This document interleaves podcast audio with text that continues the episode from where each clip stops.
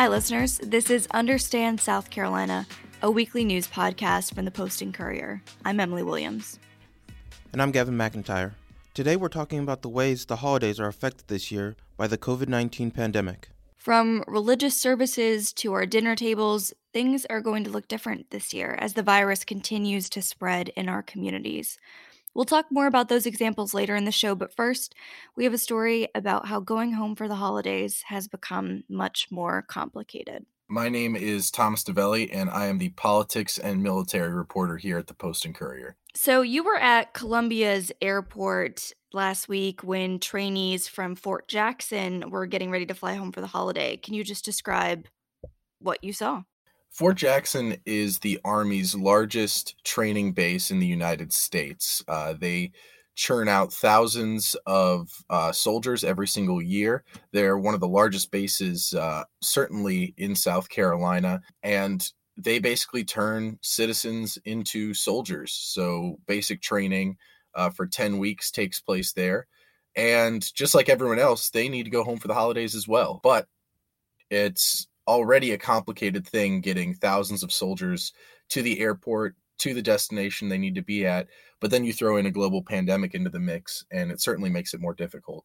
So what i saw was these buses pulling up kind of like you were at a greyhound bus station and then immediately the doors open and in the most organized fashion uh, hundreds of men and women in uniform wearing camouflage masks coming out with the most baggage I've ever seen. Uh, you know, I typically travel with just a carry on.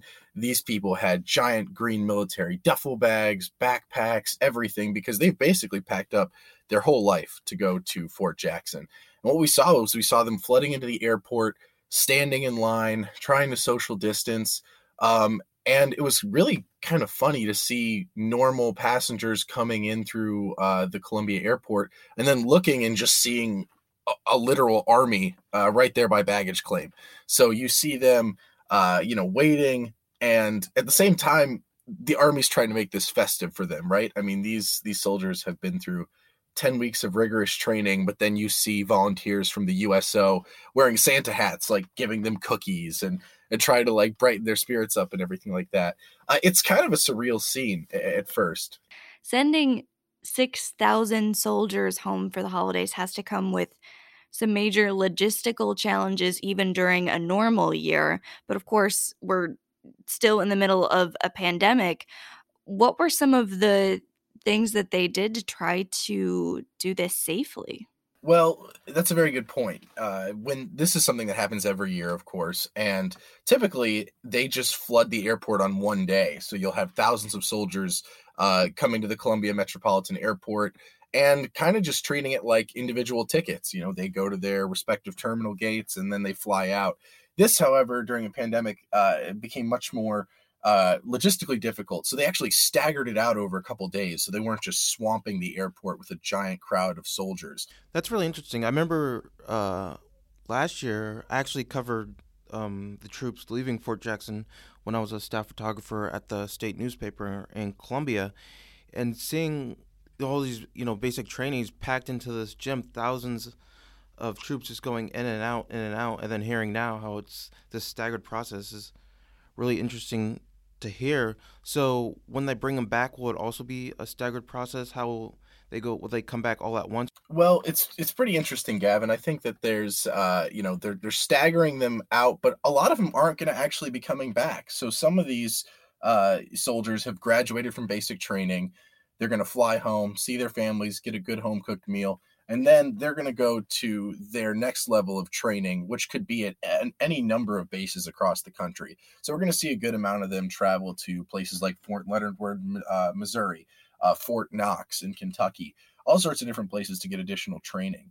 Um, and then some of them will come back, but that will also be, like you said, on a staggered schedule as well. So just like they had a staggered arrival, they'll have a staggered, uh, you know, uh, coming back in to to Fort Jackson as well. We we know that that several thousand soldiers are going to to go home for the holidays Is there anyone who isn't able to go home? Is there are there any who are staying at Fort Jackson over the holidays? That's a very good point. Also, there's about 200 or so soldiers who are staying at the base, and this is for a variety of reasons. It could be um, that they've tested positive for for COVID and they're isolating right now. Some of them it's uh, financial reasons they can't go home, uh, and some of them just you know want to hang out at, at Fort Jackson. And uh, it's really interesting because the army really much so wants to build a culture, kind of a family atmosphere if possible. It's part of you know making young soldiers trust uh, you know the Department of Defense and and realizing that they might want to spend their lives in the military.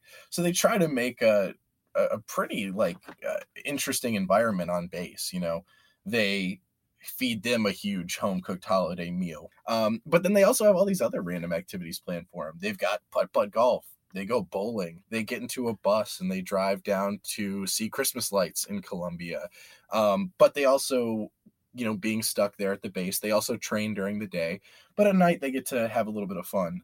And the basic trainings you spoke to uh, at the airport, how are they feeling? I had the opportunity to talk to several soldiers at Fort Jackson, including Private Keisha Woolley. She's a 22 year old from Fort Lauderdale, Florida, and she just graduated basic training uh, literally hours before she came to the airport. And she's just excited to to see her family and, and kind of do all the traditional Christmas stuff. Just, you know, decorating the house and making the trees. Oh, it doesn't really snow. Right. We'll have the fake snowman in the front of the house. That's I'm looking forward to decorating.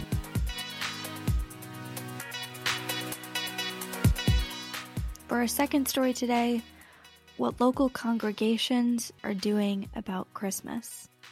For many families in South Carolina, going to church is an important part of the holiday season. But this year, churches are weighing whether or not to have in person worship services at all. The holidays in general are always a time where people uh, really want to be around other church members. Christmas is, is especially important because it's such an important holiday for the Christian like community. Um, we had this conversation around Easter when the pandemic was first breaking out about whether churches should come together, um, and now we're revisiting it later in the year. My name is Rickey Ciapha Dennis Jr., and I cover uh, the city of North Charleston in addition to uh, the faith community um, and the Low Country. The question of, of what to do about indoor church services is not a new one. People have been talking about this all year and how to do that safely. But for the holidays, I mean, that's a time of year that a lot more people are going to church. So, my first question is Are we going to see many indoor church services in Charleston? There will be a handful um, of in-person worship services. Um, I've spoken with several services. Um, one, uh, just for example, is Northbridge uh, Baptist Church. It's in West Ashley. They're planning to have indoor worship services. Um, another one, Parkside. Uh, is a Presbyterian church downtown is planning as well. And Seacoast, um, and I actually saw on social media, they of course have like a facility that seats you know 2,000 plus members, um, but but they're having indoor services as well, kind of kind of staggered. So um, there will be a handful of, of in person options for folks, um, but what the churches are are doing those who are gathering indoors in person um, is just operating at a 50% capacity. One, like Parkside, is even operating at a 20% seating capacity to still be able to keep folks um, kind of spread out. Course, they're doing all of their standard things like te- checking temperatures at the door, asking folks to wear masks if they're walking around. Um, but if they're seated, you know, s- some churches are allowing people to, to not keep their mask on, similar to what you do in a restaurant. Um, so those who are doing in person options are, are, are trying to be safe. But you know, it's just the holidays for, for these churches is just a hard thing for a lot of them to say, you know, we're not having an in-person option because it's so important to a lot of people, um, and they want to have some sort of, of sense of, of community. So, so they're still planning to they're still planning to move forward with their in-person gatherings. Now, some of them who are doing in-person are also having kind of other options as well. So, like Northbridge, who was planning to have in person worship, they're the ones who did a, a live nativity scene um, like early this month. So folks were able to come out there and see, you know, the animals and baby Jesus and Mary and Joseph and and heard the Christmas message. So um, they're still tr- trying to, you know, provide some other outlets for people who may not be comfortable with with coming in person, but they still want to have that that in person option for for folks who um, are just, you know, hard pressed about being inside the sanctuary. Do you know if any churches are looking to do things outdoors. I know it's cooler this time of year, but also is in Charleston one of the benefits we have is it's it's not that cold. You know, it's not like you're going to get snow on on Christmas. Do you know of any that are trying to take their services outdoors? The trend that I've been seeing is that the only ones I've seen who are doing outdoor services are the ones who are also doing indoor services. Um, like the folks who are not doing indoor services, they don't appear to be coming together for for worship at all. I mean, they're doing some other kind of creative things like taking Christmas goodies to people's doors and doing kind of drive-through deliveries as well. A lot of AME churches have, have been doing that this month where people come in their cars and they get food and, and stuff like that. And there was a church in Mount Pleasant who was going to uh, sick and shut-in members and singing Christmas carols. So they're doing unique things like that, but but but the ones who are not gathering in person, they don't seem to be gathering at all. And their perspective is, in, in the words of one pastor, kind of put it this way, is that they kind of see them saying, We're not coming together because we're looking out for your health as a way of ministry. So their way of kind of spreading peace and love and joy in the holiday season is by not coming together for worship service at all. This has to be a really difficult decision for church leaders to make with churches that are that are opting for not gathering at all. I thought that was interesting that they said that that's kind of their form of ministry but what about the churches that are going to gather? What are some of the things that that they said to you in terms of of why? You know why is it important for them to still be together you're right. It really is a difficult decision, and for any pastor, you know, when in having to decide whether or not to to come together is, is certainly something that they talk with other people in their church about, particularly if they have like members who are like doctors and, and stuff like that. So, so it's something they take very seriously. But you know, like at, at Northbridge, pastor said to me, and I, I, think what's really unique this year is the kind of year you know that we've had. So it's not that we just aren't we haven't been in church, but it's like what has been what has caused us to not be able to go to church. So there's been a you know pandemic um, that has kept people isolated and people are stressed about that. And then you have you know the the uh, race you know race relations between black and whites and, and the protests that stem from the death of, of George Floyd. Um, at the hands of uh, white police officers. So it's just been so much like going on. So at, at Northbridge, the pastor was like, you know, it's just you know telling people that they cannot come to church is just another thing that you know will essentially just just drive someone into a deeper kind of sense of despair because you're you're almost taking that you know away from them. For those who are offering an in-person option it, it's really about them you know just feeling like the church has a responsibility to provide kind of a communal atmosphere uh, for people in a time that has been extremely, extremely difficult. But you know, on the flip side, a similar argument is used for those who, who aren't gathering as well. Um, they, they they see them keeping people away from one another as a way to to look out for their well being. But but yeah, you know, and, and, there, there are scriptures in the Bible that pastors refer to that in Hebrews where the writer says, uh, you know, don't forsake the assembling of your of yourselves. Uh, and pa- a lot of pastors take that literally. That if there's any option that we have to to come together physically that we have a role and a responsibility to to do that. And by not doing that you know we're essentially not doing what the church is supposed to do. You know in the context of the kind of year that a lot of people have had of being just stressed out by the pandemic and all sorts of things has has really forced a lot of churches to to provide that in-person option for for people. When we've said holiday church services probably the first thing that comes to mind especially this episode we're posting on December 24th is is Christmas, but especially in Charleston, there's another very important holiday coming up when it comes to gathering and being in, in, churches and that's that comes on new year's eve and that's watch night services. Just first for anyone who's not familiar can you explain what a watch night service is?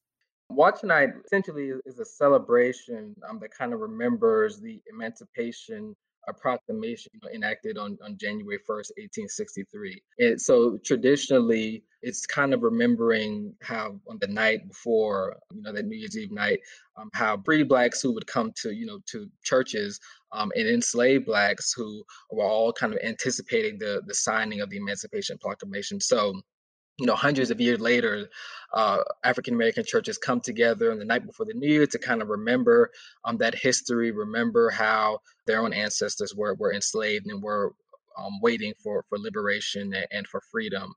So, you know, in today's um, climate, that that that has still been practiced, and it's usually, you know, it might even be a, a service that's more packed probably than than Christmas. But yeah, so so but that's what that that that whole watch night tradition is is is all about. You know, just kind of reclaiming that history.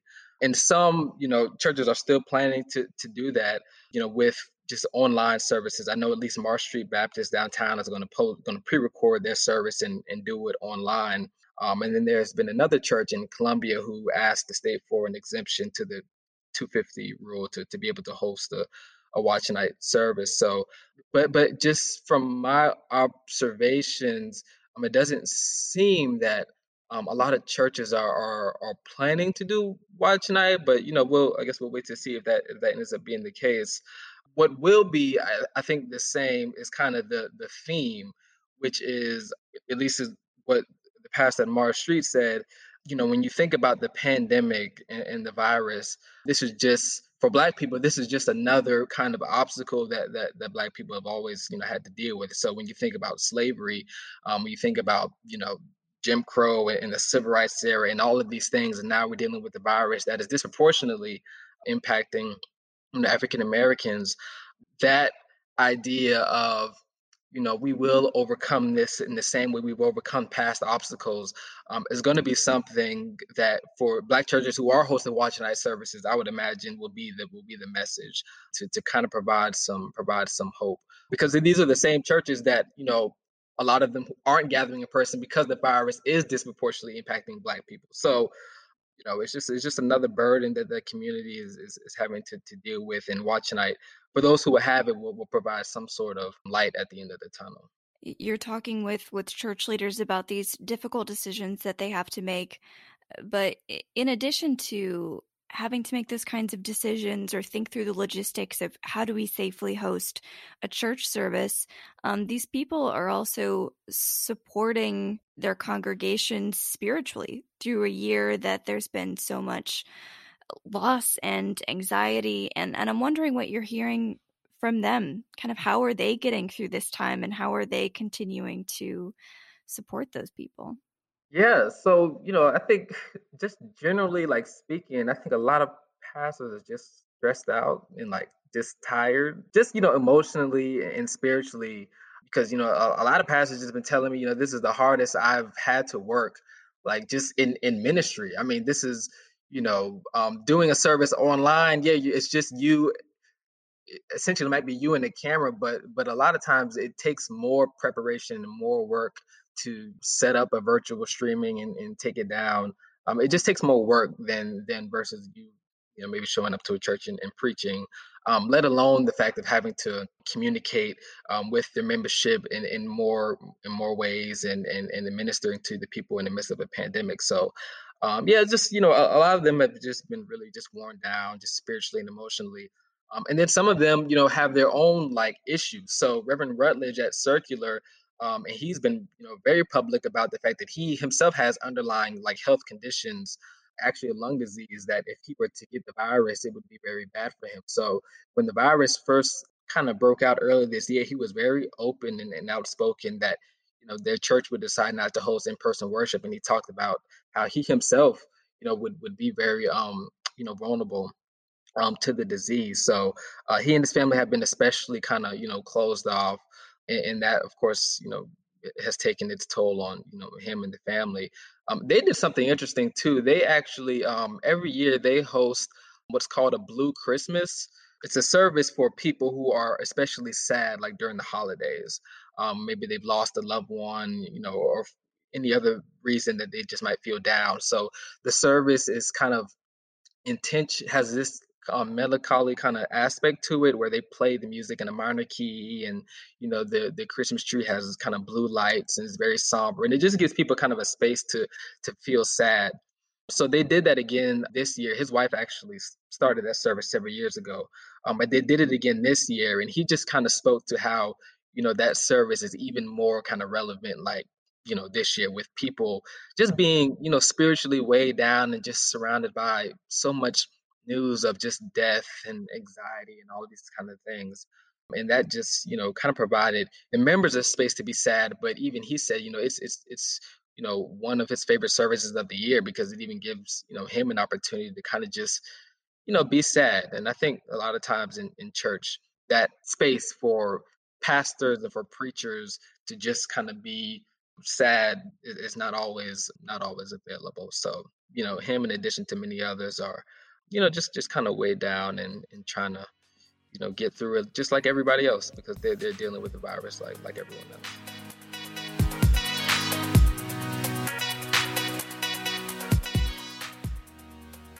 We have one more story for you before we wrap up today. With so many coronavirus deaths in the US, it can be difficult to actually comprehend the numbers. At the holidays, families who lost a loved one during this pandemic will experience that loss in very tangible ways. One of those is at the holiday dinner table. My name is Hannah Raskin. I'm the food editor and chief critic at the Post and Courier. So, what gave you the idea to write this story? This is one of those stories that came to me um, in a very direct way. Um, I had read a story that my friend Andrea Wynn had written for Eating Well. And not reading it looking for story material, but the story she had written was about comfort food, why it's become so important to people this year. And specifically, she was writing about food that grandmothers make and that that's what everyone's craving. Um, she had written that because at the magazine, Eating Well, which I mentioned, um, they were getting more and more searches for exactly that phrase, like something like grandma made, you know, whether and then X, you know, chili, cookies, whatever it is. People are really fixated on their grandmother's cooking. It's been a really tough year for everybody. It's been a really tough year. Um, and I think what's been tough throughout is there has been a feeling from those who, like all of us, are frustrated with coronavirus and wish it would go away. Um, there is very much a feeling like, well, this is an illness of the elderly. Um, and of course, it is true that death rates are higher in older populations. But along with that, saying this is of the elderly, there's sort of this undercurrent that you know when you reach a certain age in our society you don't matter as much but one one of the things that people uh, are never dismissive about are older people's cooking. People are very nostalgic about what their grandmother makes. It really seems like a connection that, that everybody has. Not only will this person be absent from the holiday, the family's holiday celebration, but so will the dish that they always contribute. Food is so meaningful and the taste is so palpable. Um, that seemed like the connection point. So that's what I wanted to do was to get these the recipes for these dishes that will not be served this year, or if they are, will have to be recreated by relatives who realize they can never make them quite the same way as their late relative did. That makes a lot of sense. And I guess the next question that you probably had to answer yourself was how do I tell that story? Yeah, so I think uh, all of us who have been reporting this year know that it's been really, really hard to connect with victims and the families of victims because for a number of reasons, and it was it was interesting learning more and getting more involved in these communities. So first thing I did, of course, was search every obituary in South Carolina for any mention of coronavirus, and there not all that many. And the reason why I had the opportunity to talk to some clergy members who said that they have never seen a grieving or mourning process quite like that which surrounds COVID. And part of that is because there is this kind of shame and guilt lingering. Um, partly like we could have done more, I suppose. I think it's just sort of there remains a stigma about this disease, which is really unfortunate. So part of it's the shame and guilt. The other thing that has inhibited and kind of hung over people's grieving process um, during COVID is there are a subset of people who believe uh, COVID is a hoax. And they will harass the survivors of anyone. You know, if you put in your obit that it was because of COVID, they will harass these people who are grieving the loss of a loved one, which is really horrible. So for that reason, um, it rarely shows up in obits. So I did then contact all of the like um, a lot of the hospitals and insurance companies, many of whom have bereavement programs as well as funeral homes. That got me nowhere uh, for all the reasons I just said. Um, what was most useful to me in connecting with people in South Carolina was going through all the many Facebook groups which have come up to for support. So yeah, it, it was a really long process, um, especially because you know I was specific to South Carolina, and there is more openness in other places. A lot of these, you know, Facebook groups are, are dominated by folks in New York. Surprisingly, when I was able to figure out um, who kind of fit the bill for my reporting, people were really into it and they really, really liked the idea. So from once I was able to identify the people, it went pretty smoothly. Once you got to that point and were able to to talk to family members and share this idea, tell me more about those conversations and, and what happened as those family members started to recount the memories and those strong memories, like you said, that are associated with food they were great conversations and people were really happy to talk about it. And I think it's important to note that in the case of, uh, of all all four people that I was talking to, it didn't mean that they were great cooks necessarily, especially so I had two men, two women, and the two men were really proud of their cooking, but their relatives were like, nah, that was that was his, you know, his way of cooking. And so it was the diversity and the individuality that I thought made it really important, not just that it was like the best food ever created, it, it expressed the person and what the person meant to his or her family. Have you received any any response either from the families or from other people who found these recipes and have you heard from anyone who had any thoughts? Yeah, this story really resonated. I don't even want to say the story, I don't want to take credit for it. I think it was just the headline. Like it was just the notion of these dishes not being on the table. I heard from many, many people who said they started crying just at the headline. It's just that it's just that idea. So it's not anything I did special in the reporting. It's just that notion that I don't think had been really thought about previously. Why do you think that resonated with people so much? I, yeah, I think just that everyone can relate to it. I, I, don't know. I mean, it still resonates with me. Like, I am just now getting to the point where, like, I don't start crying talking about it. There's something about just, I think, pinpointing the loss in such a, a real and measurable way.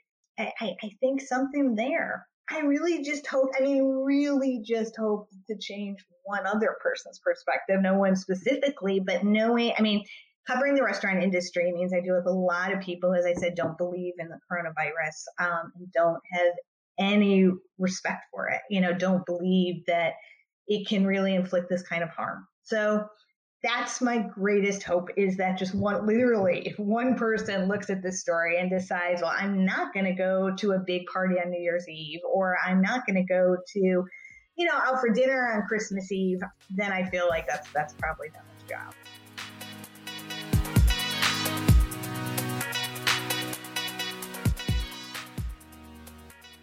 Thanks for listening. We'll be back next week with our last Understand SC episode of 2020. We'll be looking back at some of the newsmakers of the year. We hope you'll subscribe and join us. To get your episodes in your inbox every week, you can sign up for our newsletter. We'll include the link in our show notes, and it's always on the Understand SC homepage. If you have comments, questions, or suggestions for the show, we would love to hear from you. Find us on Twitter at UnderstandSC and have a safe and happy holiday.